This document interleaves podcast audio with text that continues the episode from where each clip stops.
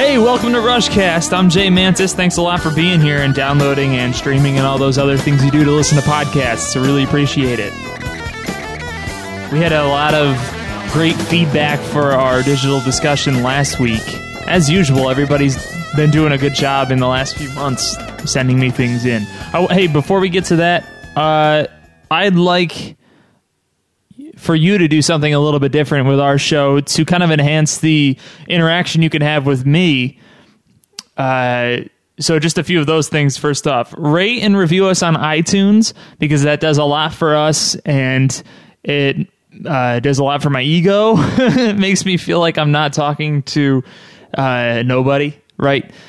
But the more itunes sees that we're doing a good job the better it is for us also, I'd like for you to start sending in audio clips that I haven't prompted you to send in. So, you know, in the past it's been what is your what are your top 3 albums or whatever I ask you in the digital discussion and you respond to that. I'd like to encourage you to send me anything. Think of it as like a a, a talk radio show where you just call in and you talk about whatever and then I can give my feedback on it and I could give you my take on it and possibly pose a question pose your question to the rest of the fan base. That would be really cool. It doesn't have to be a question, it doesn't have to be related to what we're talking about. As long as it's rush something, you could call up and say, "Hey, have you ever heard that yelp at the end of Neurotica?" What is he saying? And I will play it on the show and we'll talk about it because it just kind of gives us something different to do here and there when we're recording. So Peter C this guy Peter C is a fan of the show. He emailed me a really really juicy video. It's a video. It's a test for Echo live from the Test for Echo tour, and it's done in a way that they would do the last few live albums. The professional camera work, the audio sounds pretty good. And I'm talking like the the moving cameras. It's not a stationary camera. It's not from someone's cell phone. It's really good video. And I, I said to Peter, like, why didn't they release this on a DVD? I imagine a lot of it is what we hear on different stages, but I could be wrong about that. We know it's that tour for sure. And there were a lot of really interesting things on that. This is on YouTube, and I maybe later on I'll tweet the link to it so you can check it out if you haven't seen it. But I've said this before. That's a really um, uh, kind of gray area for me as a fan. I don't know much about the live shows in the 90s. So YouTube, of course, was like, oh, would you like to see the entire show from such and such place in 1994? I'm like, yeah, man, of course I do, YouTube. Uh, so I got to watch all of Counterparts as well, a Counterparts show from 1994. There were a lot of songs I thought worked live really, really nicely. Double Agent worked really well. Uh, when I sat down to play that song on bass, I was surprised that I hadn't played it ever until then because it was a blast to play. Show Don't Tell worked really well. I am a rhyming genius. I don't even try to do these things, Kevin. uh, you know, why didn't they play Show Don't Tell on any of the tours since Counterparts? I don't understand. Resist, and we're, talking about the original Resist, works really well live. It, it did. It took a little bit while to get going because these are ballad types, as as close to a ballad as Rush can record. That, that's what we have in Resist. It may be Nobody's Hero as well. Uh, Nobody's Hero is the one song that I thought did not work live. While I love it on the studio version, on the album, one of my favorite albums. I love every track on Counterparts. It just it wasn't a song that really kind of hit live. Um, if Bravado is a tune that's known as the Get Up and Get a Beard track on the last couple tours, nobody's hero would have been Get Up and Get a, a Keg track. I don't know. It it was not hitting for me as much as I loved the track. But back to the songs I thought worked really well. Virtuality I thought worked well. Can we stop hating on that track? That is almost as heavy as Rush gets.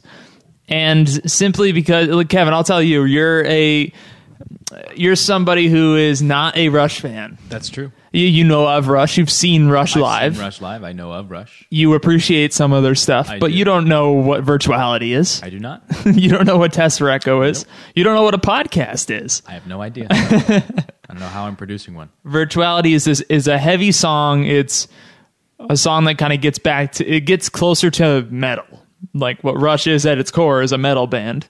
Um, it sounds great. It comes in. It's very riff centric, which people dig. However, the lyrics in 1996 are put your message in a modem and throw it in the cyber sea.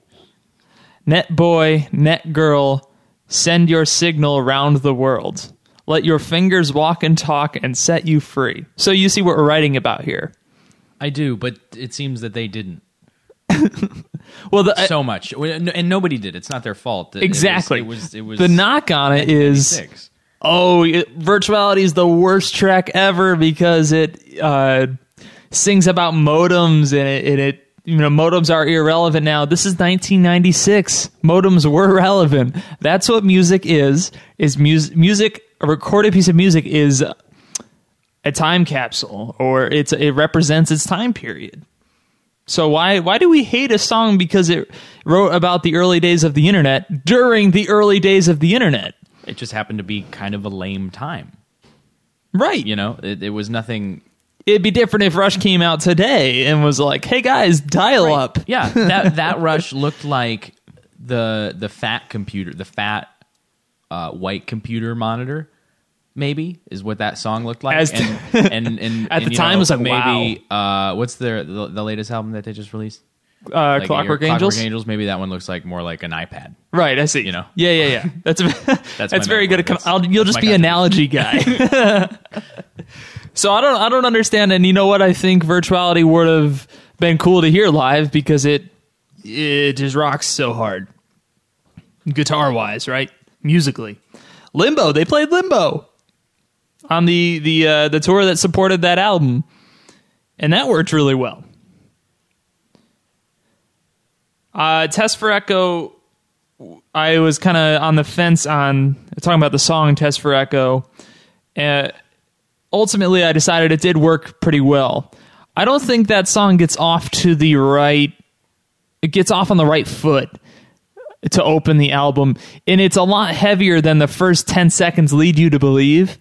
Okay, it's and it's funny because when I when I first bought the Test for Echo CD, it was one of the last one of the last albums I had owned that I you know I didn't own and I bought. Um, I was I had Rush in Rio and I loved Driven. I wanted to find the album that Driven was on, or I'm sorry, this the yeah yeah the album that Driven was on.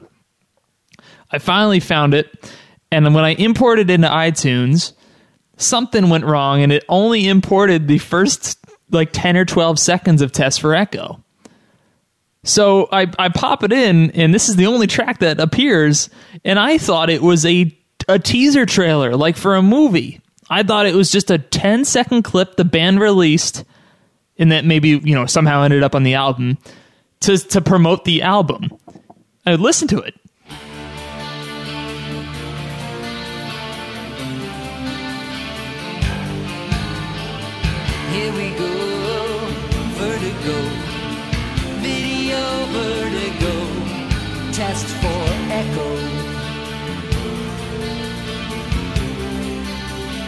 And it ends with him saying the name of the album. And i thought oh that's kind of interesting only to find out that that was the actual track. And hear that live it was kind of it was like it gave me a weird feeling like uh, this isn't as epic as the rest of the song. And of course 2112 in its entirety. I've said a lot about this. I've mentioned that i would hate it if they did that at a show i was at.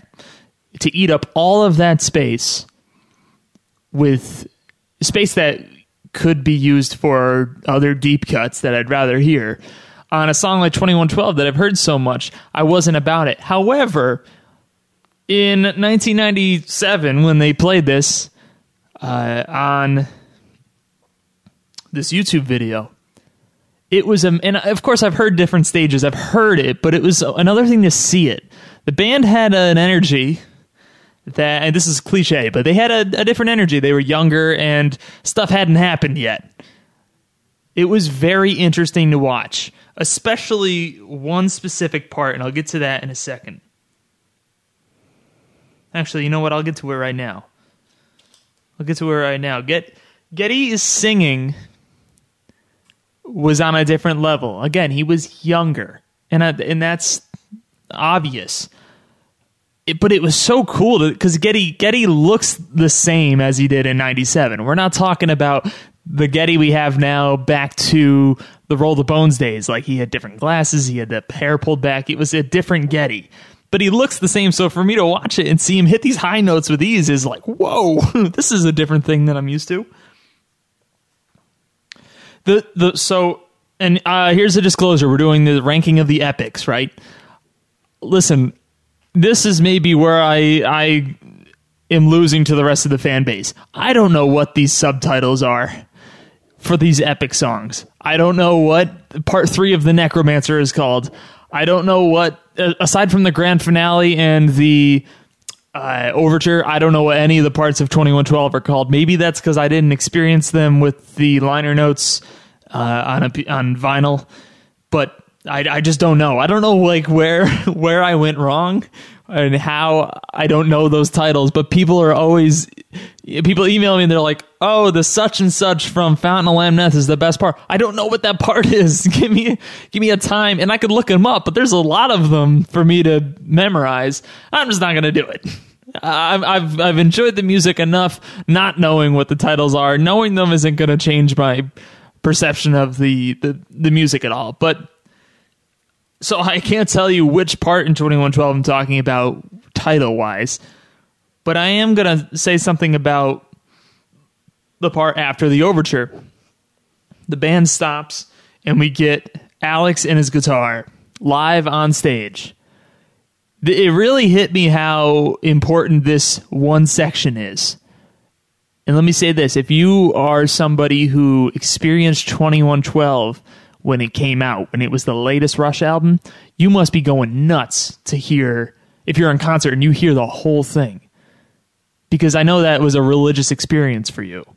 To hear it live must have been a, a definitely a goosebumps moment. But Alex is up there by himself just noodling and I thought, what a great job he does of writing a piece of music that represents what this character is feeling. Just listen to what he's playing on his guitar in those couple of minutes. He's he's showing you what this kid is feeling when he finds a guitar and he's never experienced anything like it. And he's figuring out what this thing can do and the sounds it can make. It's really powerful. And also visually, like we've heard it on different stages, but to watch him at like something something different is going on inside of Alex when he's playing that part. Something I've ne- I've never seen in any other video. There's a there's a little extra something, and I'll tell you what that is. That's Alex when he first played guitar. That's Alex when he first picked up a guitar. The first guitar he's ever played. He that's what he's channeling. He's going back to you know what what was it like when I just picked up this instrument and didn't know what to do or how to play it, and I was just noodling? That it's incredible to watch. And there's another side to it. Neil writes this epic story and these lyrics, and he gives it to to Alex and Geddy and says, "Put music to this." That must be the coolest thing for for him to just hand them over and then see what comes out. And for him to hand over the part that's you know what can the, what can this thing be that I found? And it's got wires that vibrate and make music and all that. And Alex is playing this beautifully. It's a masterpiece behind it, and it's all unaccompanied. And it's amazing to hear live. Check out that video. I think you'll really enjoy it. It's like uh, in jazz when you write a tune, you write the melody and you put the chords with the melody and that's it. You don't write what the saxophone player plays behind the melody. You don't tell the piano player what notes to play or what part of the piano to play them at or how loud or how soft. You don't tell the drummer when to play fills or when to play on the cymbals or when to play on the toms. You just say, here are the chords, here's how the melody goes. And in jazz, you know, I write a tune, I hand it to my band, I get to see what my band does with it. My drummer is an expert at the drums. I'm an expert at the upright bass. The saxophone player is the expert at the saxophone player. So I get to see what they all each do to their respective instruments on my for their parts on my song. Uh, and it's really powerful and that must have been what it's like for Neil. He says, "Here's here's the story. Put put music to it, and then I'll put drums to your music."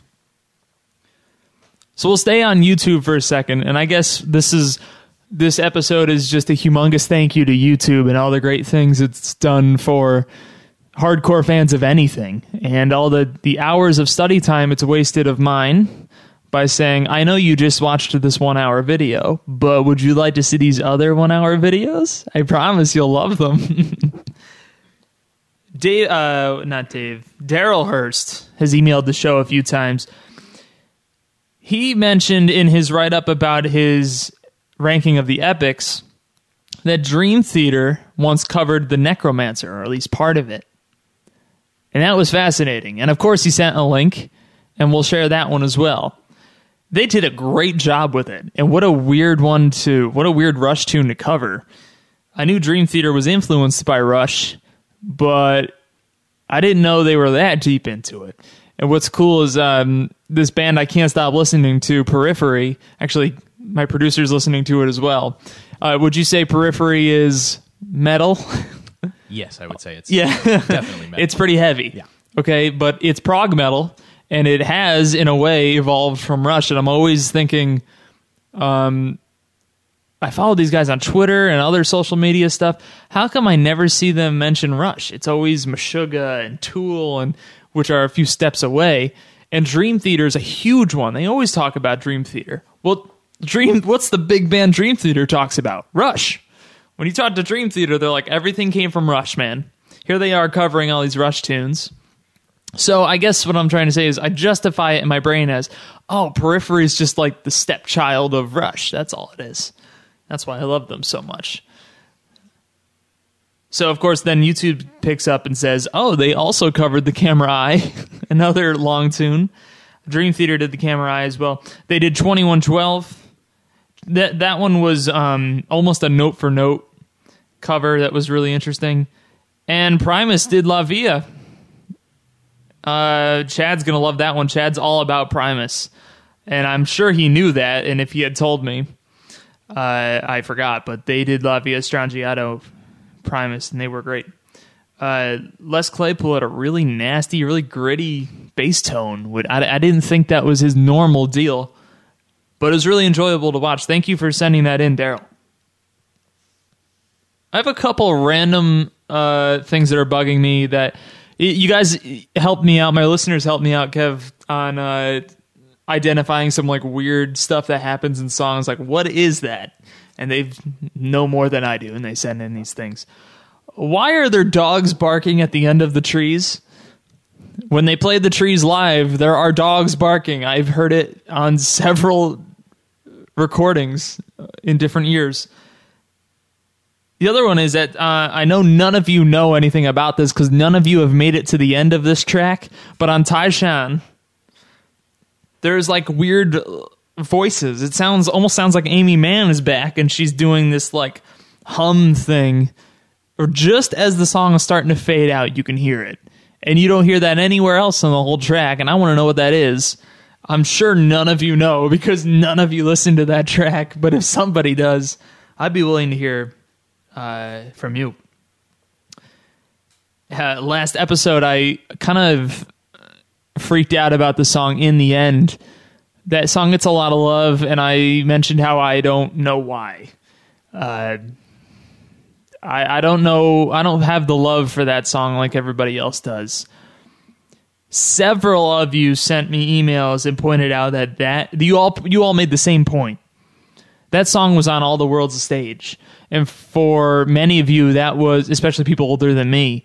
That was your first glimpse into this band live maybe even your first glimpse into the band period so you had a just a, more of an engaging connectivity to that song. I, I guess uh, that, that doesn't mean I like it anymore, but uh, I guess it justifies why others have it on their lists and things like that.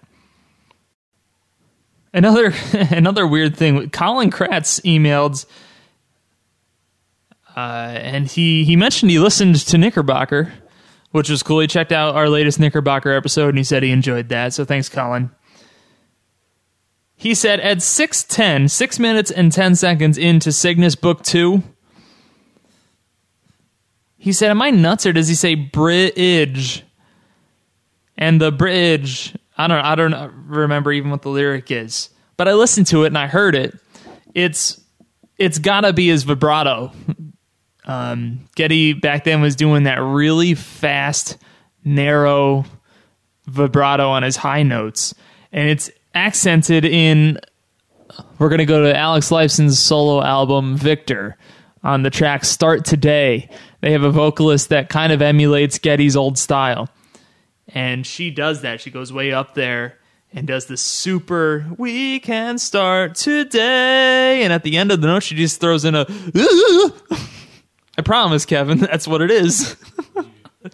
Uh, I think that's what it is, Colin, because in the rest of that line, you hear that vibrato as well. But it, it did make me stop for a few minutes. I spent like a day and a half thinking, like, wait, what was that? And I'm surprised you guys pick up on these little things. Okay, last week I asked you to rank the epics. We picked the seven songs, the seven longest songs, not including Natural Science. Anything longer than Natural Science that is Fountain of Lamneth, Necromancer, 2112, Two Cygnuses, Xanadu, and Camera Eye. What we did was, let's say Kevin sent me, my producer sent me uh, his list of seven. Let's say he had 2112 first, then it got seven points.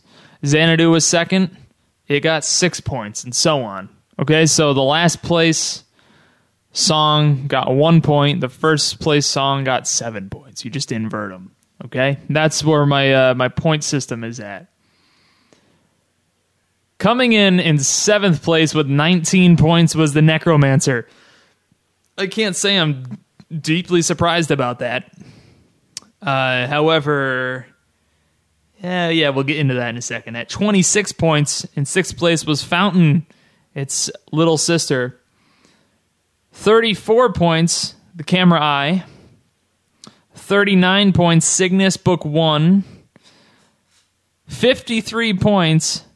There is a tie for second place. Both of these had 53 points. Cygnus Book 2 and 2112.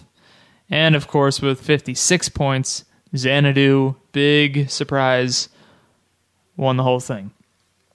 So it was really, really cool to see a tie like that for Cygnus Book 2 and 2112. Uh, I went back to see if I can find like a tiebreaker because I had I had everything laid out in front of me. So I thought maybe one of them had more first place finishes. They both had three people choose them number one. So it is a genuine, sincere tie for second place. But Xanadu beats it out by three points.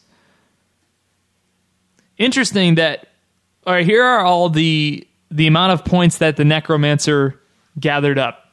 One point, one point, two, three, three, two, two, one, two, two. Not good. That's out of seven, a possible seven. Its sister, Fountain got a seven, another seven, so two first places, a two, a one, a one, a one, a three, a one, a two, and a one. I'm surprised anyone had it first. I had it. I thought I had it kind of high on my list for other people's tastes, but apparently not those people. I was surprised to see the camera eye so low on some people's uh, lists. The lowest Xanadu had was four points. Uh, the camera eye didn't really get out of the middle. In fact, it had one with one point. So interesting an interesting list, in, uh, without a doubt.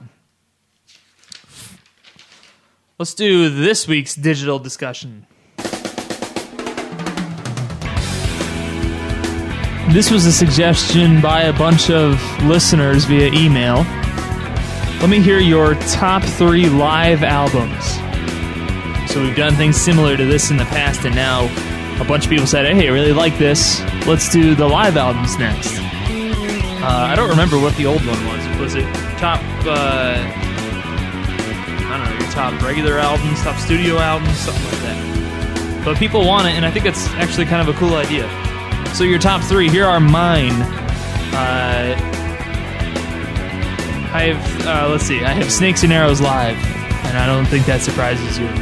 Time Machine and a Show of Hands. Now there are while up, there are a bunch of things that make all of those onto my top three, the, there are like there's like one big one for each. Snakes and Arrows, in my opinion, just looked the best.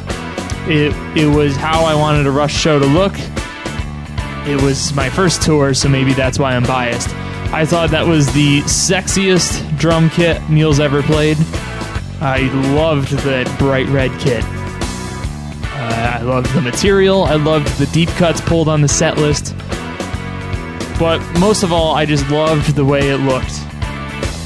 Uh, no, I liked Geddy's bass before he changed it. That was cool. I loved the like kind of prototype, um, prototype guitar that Alex had. It wasn't uh, his regular signature guitar. It was the one they made just for him. There was only one. It was a great looking guitar, and his amps behind him were cool. I missed that. Snakes also sounded like sonically it was perfect. Time Machine, while it was similar and in a similar time period, there are a few tracks on it that make up f- for everything else and the reason it beats all the others that aren't on my top three.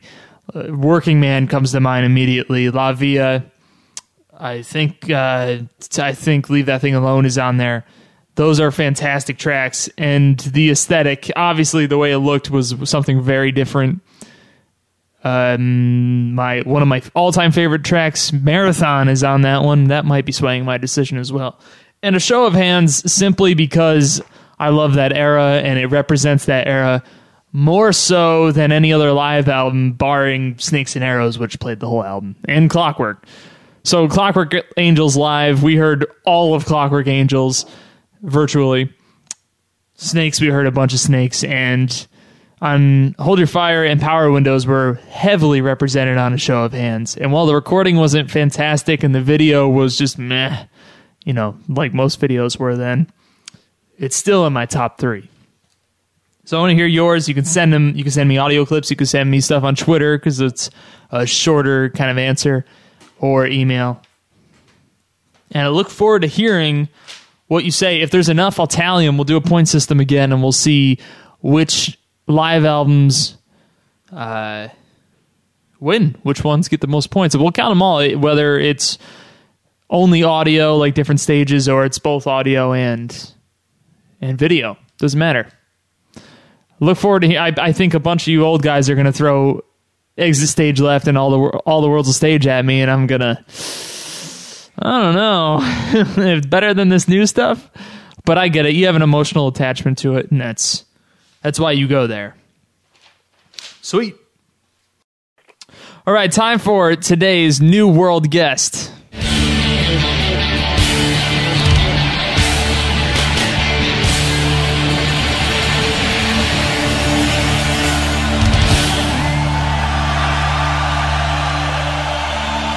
Today's guest is Lauren Whitco. How's it going, Lauren? Solid. Thanks for having me on. Solid. Where are you at right now? In Wilton, New Hampshire, on top of a hill. New Hampshire.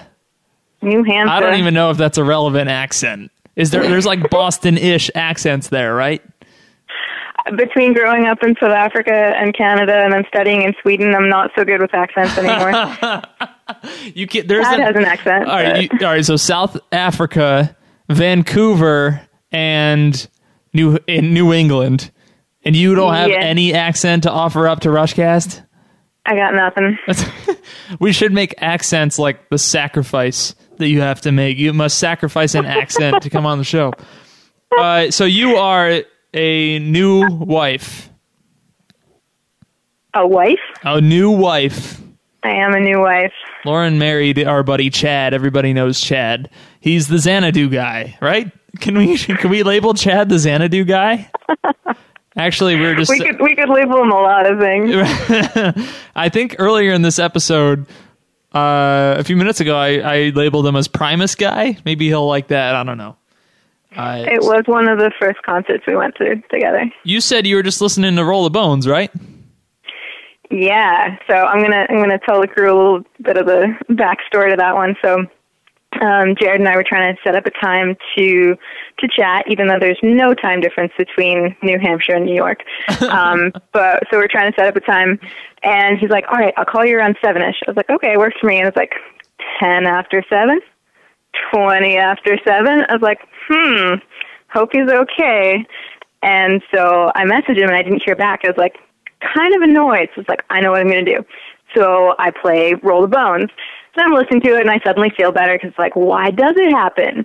Because it happens. I was like, okay, just needed a little guidance. Now I'm good. and so I wasn't feeling so annoyed anymore. But then it gets to the middle of the song where there's that weird rap thing, and I don't even know if it's Geddy's voice. And and then I'm annoyed again, and then it goes back to the chorus, and I wasn't so annoyed. Yeah, people like to hate on that section. I don't know. Chad loves it. I don't. I don't. So we, we're having Lauren on because Chad and Lauren listen to the show every week. Uh, they listen to Knickerbocker too, which is cool. We Chad kind of said, "Wouldn't it be cool if you had Lauren on and just to talk to people to talk about people who are married to super geeky Rush fans?" And that that was kind of a cool idea. So if uh, if you're listening to me now and maybe you're hiding it from your wife. You're like, oh, I'm not listening to a very weirdly specific podcast about a rock band. Uh, this is the show for you. Lauren is your guy. Are you the guy, Lauren? Totally the guy, but also know that opening up to your spouse about your love of Rush is not necessarily a bad thing. Chad was super upfront about it right when we actually it was one of the first things he ever said to me because we were both working on the same farm like four and a half years ago, five years ago, and he heard that I was from Canada. And so he like found me in the store. He's like, "Hey, you're the new person. You're from Canada." It's like, "Yeah." He's like, "Do you know Rush?" I was like, "Uh, no." But for some reason, it didn't deter him. But so fast forward a couple of years later, when we're when we're dating, and um, I contact my best friend, and I was like, "So, it, it is it weird that I didn't know who Rush was, and I'm Canadian?" And my best friend tells me that my parents should be shamed for not introducing me to Rush, and so I like defend my dad. He's like, I, "He introduced me to Meatloaf. It's okay." No shame, but yeah, apparently all Canadians actually- know who Rush is. I did the same thing to a British student who came to school in like 10th grade. This super shy girl comes into math class and I have to turn around and say, "Do you know hi, you know, hi, I'm I'm I'm Jay. Do you know Rush?" And she looked at me and and and like shrugged and said, "Get away from me." Uh, I don't know why I felt the need to do that, but I did it. Now, Huh. uh, you have a small introduction to the group's material. You saw Chad's introduced you to some of that stuff. He's brought you to a show too, as well, right? He did. Um, he actually introduced me to Rush in kind of a romantically way, in that he, a romantic way. He started, um, he burnt me CDs uh, that I would listen to initially just on my own, and then when we started commuting between New Hampshire and New York, because for the first um, almost year of our relationship, we were 180 miles apart, so we would burn each other music that we could listen to on the road. So he would burn some stuff that he knew that I would like, and then he would like slip in a Rush CD. and uh, the first one that he burnt for me was um, Snakes and Arrows, and the second one he burnt for me was Counterparts, and those are still my my two favorite. I love albums. that guy. He knows. He just does it right. You know what I mean? He does, and He you you know that you're married to a Rush fan when you start communicating through Rush lyrics, especially when you're angry and having a fight. And then you know that the fight is over when a certain song comes on. He just he picks the right albums for things like that. Uh, so what are like? I know that you have. I know that you like Animate, and I know you like Far Cry. You got to hear both of them on R40, right? Oh my god, we totally lucked out. The he, Chad told me like the chances of them playing those two songs are not super high, and like I get that they're still popular songs. They're not like I don't know. So I I went through some of the the Rush albums today just to see which ones I had kind of more of a grasp on. Okay, they have more than 25 albums, right? They have uh, 19 or 20 albums. Are you sure? Yeah. yes. Are you talking about studio albums, right? Not live albums? Yeah, not live albums and not albums that are like um like remixes or anything like that. Yeah, uh, 19 or 20 if you count the cover album. Okay. There were some albums that I discovered today that I've never heard of. Interesting. Including Okay, what are they? One called okay, so um 1989, A Show of Hands. Uh, that that's a live album. Damn it. Okay. Sorry, not on the air. Um, so uh, when when I went through the list, I was like, "Show of Hands is that is that an album?" So now hearing that it's a live album, I just thought it was so interesting because one of Chad's other like all time favorite musicians is Victor Wooten. Uh huh. Um, you know, Chad as a bass player just kind of it, it goes that way, and uh, one of his favorite um, albums from Victor Wooten is also called The Show of Hands That's right. so like two bass prodigies with the same holding on an album it was just really interesting Right. but i i hadn't heard of that one um caress of steel Yep. That's a real old one. yeah hadn't heard of that one um Where are you some of- seeing these?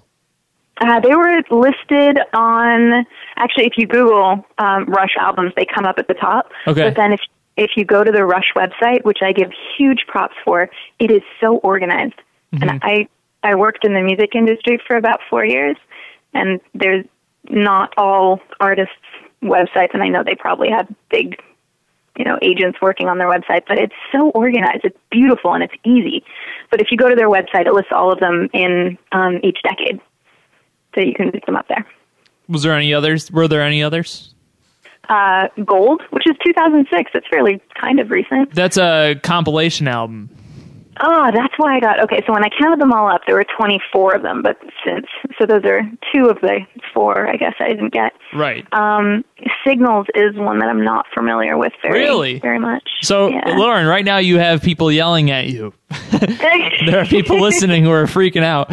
Uh, so, uh, uh, you know, out of a show of hands, caress of steel, and signals, I think signals is the one that you you have you have to kind of be aware of. oh Not, not that you night have to, was but the like other one signals is a big one for people. Some people think it's the best or it's their favorite. Um, Caress of Steel is an album that was not the band's most successful time or most successful material, but um, as of recently, people are really starting to realize it has some good material on it. And a show of hands, I said earlier in the show, is one of my favorite live albums because it has some of my favorite songs on it.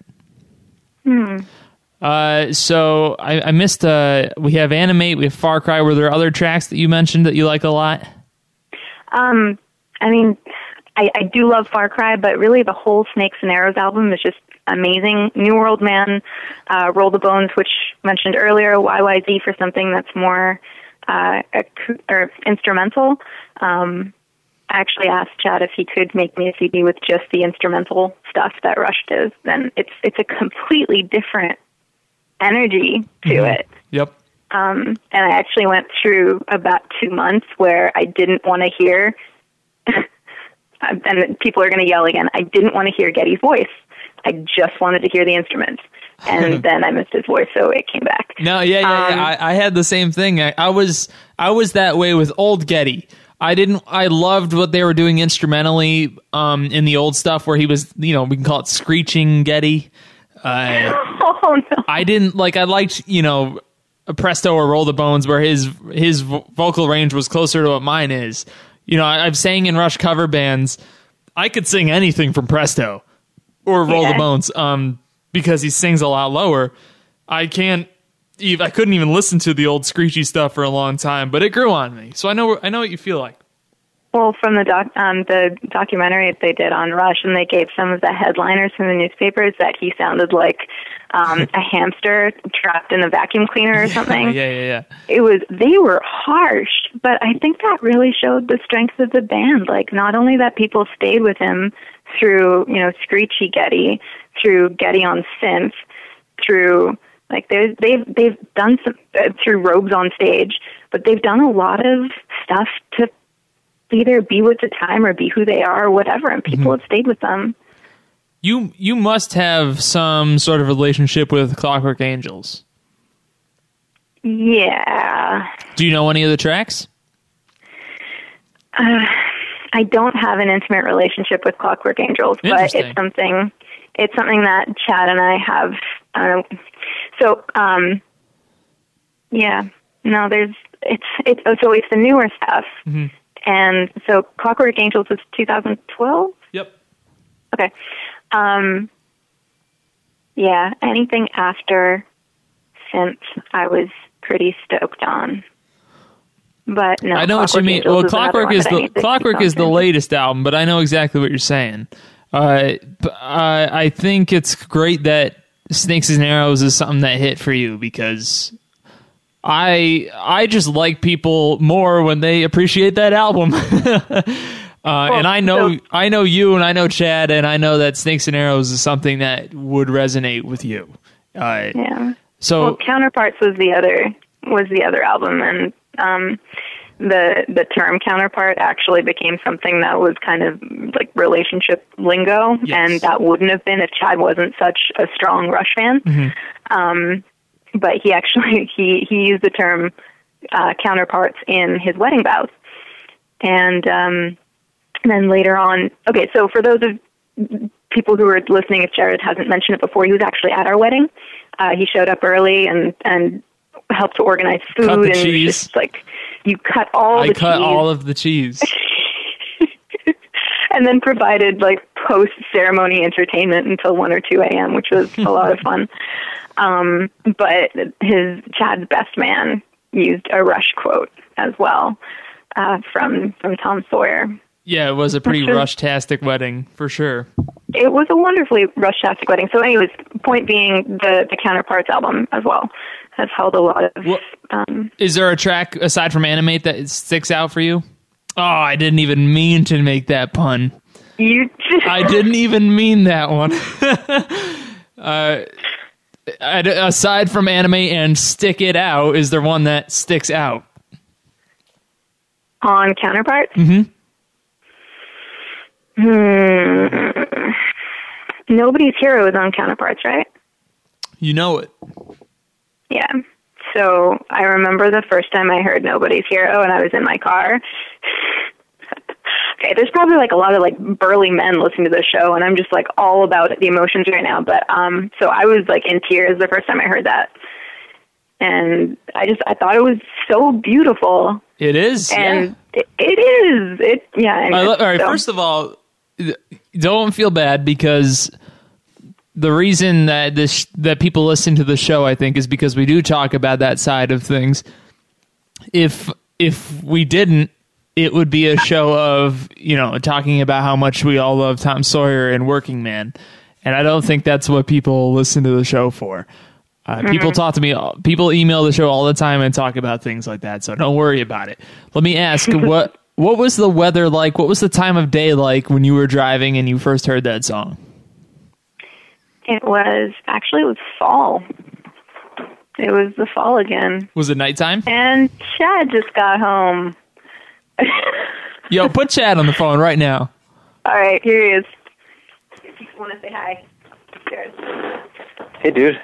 Chad, listen, I can't talk, dude. I'm doing Rushcast. I get you. No, seriously, dude, I gotta go. All right, man. I'll talk. I'll talk to you later. Yeah, thanks a lot, jerk. Yeah. All right, Lauren, we got you back. Jerk. Got me back. I'm here. All right, so you it was a fall day. It was sunny. Yeah, I was driving down the hill from our house, and it was fall, and it was kind of overcast. And I think I was on my way to New York. Isn't And he it had funny how the you can like remember the the setting? Oh man, with with a lot of their songs, I can. Yep. I still I still remember. I remember the lighting in Mm-hmm. Boston when they started playing Animate, And then I remember the lighting as well when they were playing Jacob's Ladder because Chad freaked the fuck out. It was sorry, not on the radio.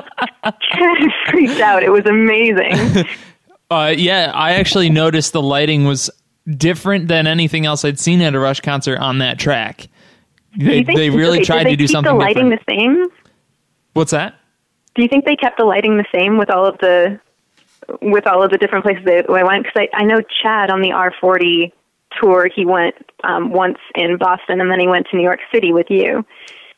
Yeah, But it's some. the- There's a lighting guy controlling all the the things happening with the light rig, but they I think he is aiming to make it the same each night.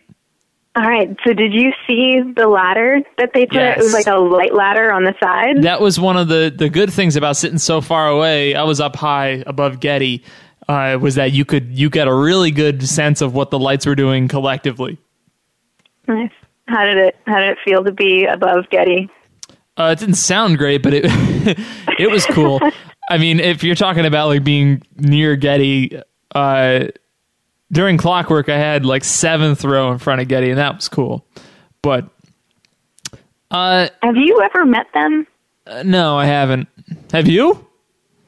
No, you, you'd hear about it if I That met would be a, them. that would be a very different turn uh, or change of mood on the show. If you you come on, you're like, "Ah, I'm not the biggest Rush fan, and of course I'm a huge fan. You're like, have you ever met the band? I say no, and you're like, oh well, I have. Tell me about because I want I'm I'm interested to hear this. Do you have any like, you know, can can other spouses of Rush huge Rush fans relate to any of the stories that you have? What are some weird things that Chad does and you know your husband does that are weird? All right. So, um, some of my favorites. The one I already mentioned um, earlier, where you start communicating through Rush songs, like you quietly take a turn putting on brush in whatever room you're sharing at that time to try to figure out how the other person's doing. um, my most recent and probably most favorite um, experience of being the spouse of a Rush is that your your friends also start to get into that.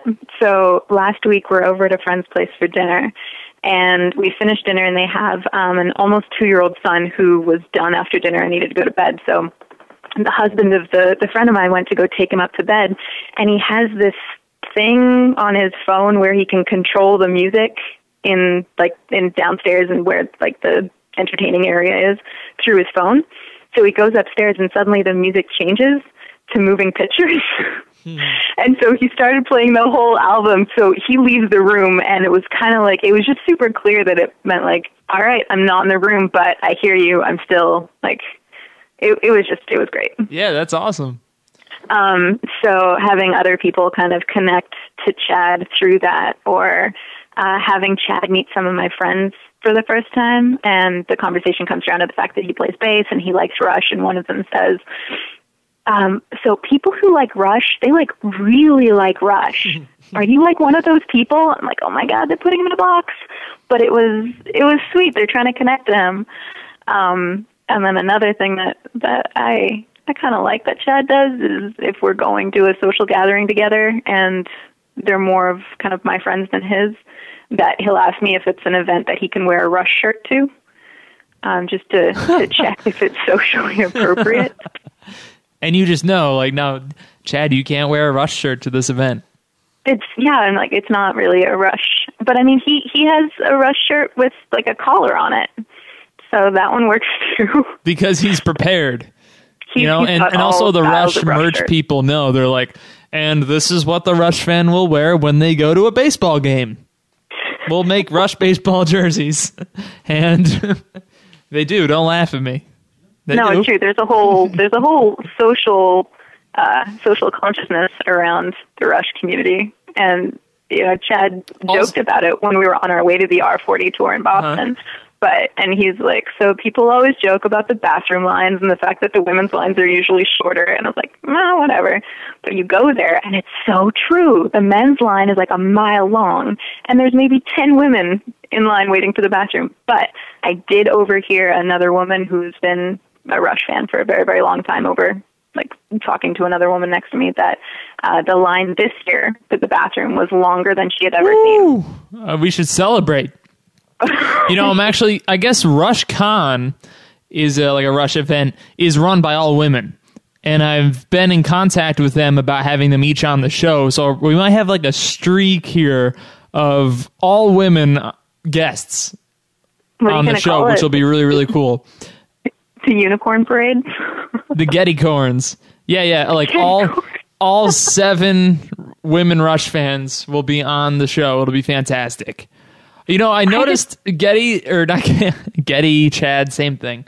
I noticed Chad has like a very religious uh or a very religious like uh what am I trying to say? Process, a religious process about buying Rush merch because I was next to him while he was trying to buy shirts at this last tour, and he he like he figures it out. He does some staring, he does some hovering, he waits in line, he switches lines. He's like, "Well, that line over there faces the west, and it's the sun is setting." So my the sun will be in my eyes, hindering my view of the Rush polos. He bought you a shirt on this tour, right? he he bought two actually. He bought one when he went with me, and then he bought another one when he went with you. Well, he's a wealthy guy, you know. uh, when it comes to Rush, there are no boundaries. Um, Did he ask you for gas money immediately after? what? He's like, Lauren, I bought you these two Rush shirts, but can I have some gas money? No, I actually um, it was part of his birthday present, so I got him tickets to the Rush. Um, to Oh the yeah, Rush you guys went was, to Boston together, right? well, it was it was the day after his birthday, so I'm like, this is it's so close, it's so perfect. So I I got him tickets and was you know online two minutes after they came on sale, and we were still pretty high up, but it was great. It was really great. But yeah, as far as merch, um, so most most listeners probably know that Chad's also a birder, and there was a shirt that I don't know why, but it had um, a sign type thing, and it had a seagull on it with the R20 tour or the R40 tour stuff on it. And I'm like, okay, so it's it's it's like two of your favorite things. It's there's a bird and there's Rush. Why would you not get that shirt? And he's like, it just it's the the bird just seems out of place. It's just not. I just don't want it. It's like, oh, okay, that that's cool, but I didn't understand. But so He's with- just with over analyzing, that's all. Religious about it. I don't know, but he's he certainly knows what he likes. Lauren, I appreciate you being on the show. It's such a pleasure to talk to you. And I hope you uh, I hope you're back sometime in the future.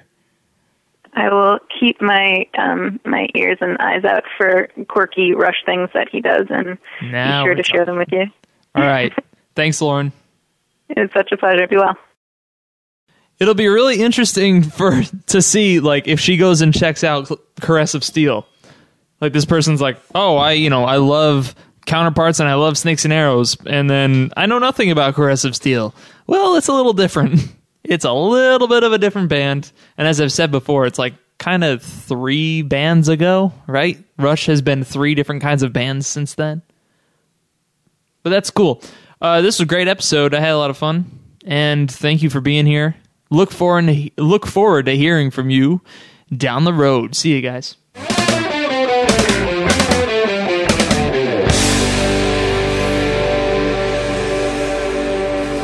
Brought to you by. I say it brought to you by Knickerbocker.